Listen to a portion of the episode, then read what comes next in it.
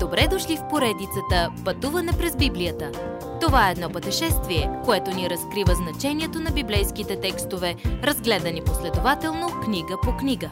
Тълкуването на свещеното писание е от доктор Върнан Маги. Адаптация и прочит, пастор Благовест Николов.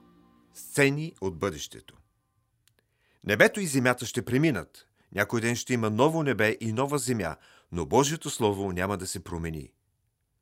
С напредването на последната седмица на Исус, той използва всяка възможност да учи учениците си за бъдещето. Като минават покрай Смокиня, той им казва за бъдещето на Израел. Като гледат към града, той им казва за тайната на завръщането му. Като в дните на Ной, той наблегна на важността на бдението. Днес ние бдим за утешителната надежда от обещаното му идване. Исус описва различните отношения на хората, свързани с второто му идване и какво ще се случи с тях.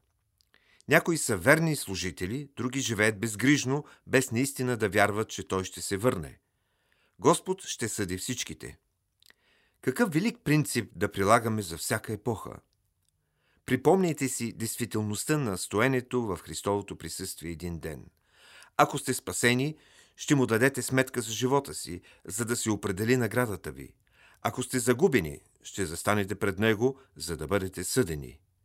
Той е господар на всички. В крайна сметка, научаваме от 24 глава на Матей, че това, което е важно, е нашето лично отношение.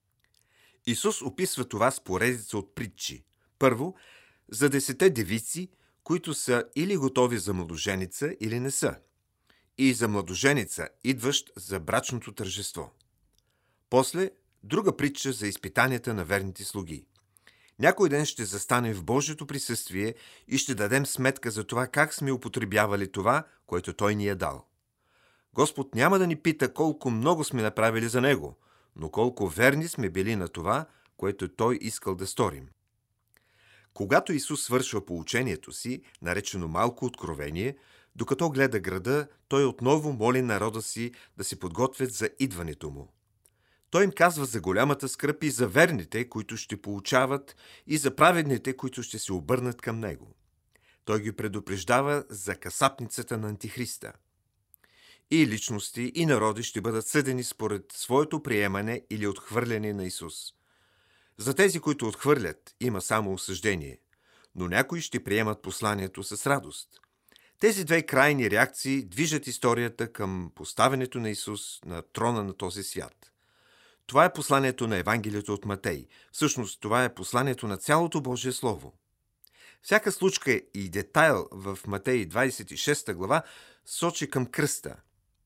Някои могат да помислят, че Исус е уловен в водовъртеж от събитие, над които той няма никаква власт – Погледнете внимателно обаче и вижте, че Исус е господар над обстоятелствата. Приятел ще го благослови и ще го помаже за погребение. Ученик ще го предаде. Но по всеки начин Исус държи властта. Колкото по-близо стига до кръста, толкова по-царствен става Той. Следващият път. Вижте най-важното събитие в историята.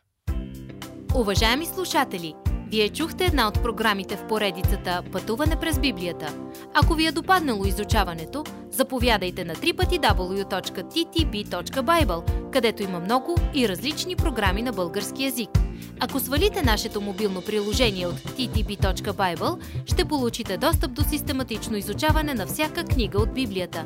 Разкажете ни как Божието Слово променя вашия живот, като ни пишете на електронната ни поща info at studio865.org или в нашата фейсбук страница Пътуване през Библията.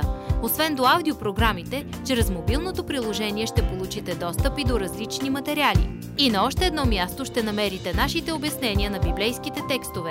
На платформата YouVersion за всяка книга от Библията ще намерите наш план за прочит и аудиопрограма с обяснение на прочетеното. Благодарим ви и до нови срещи в онлайн пространството!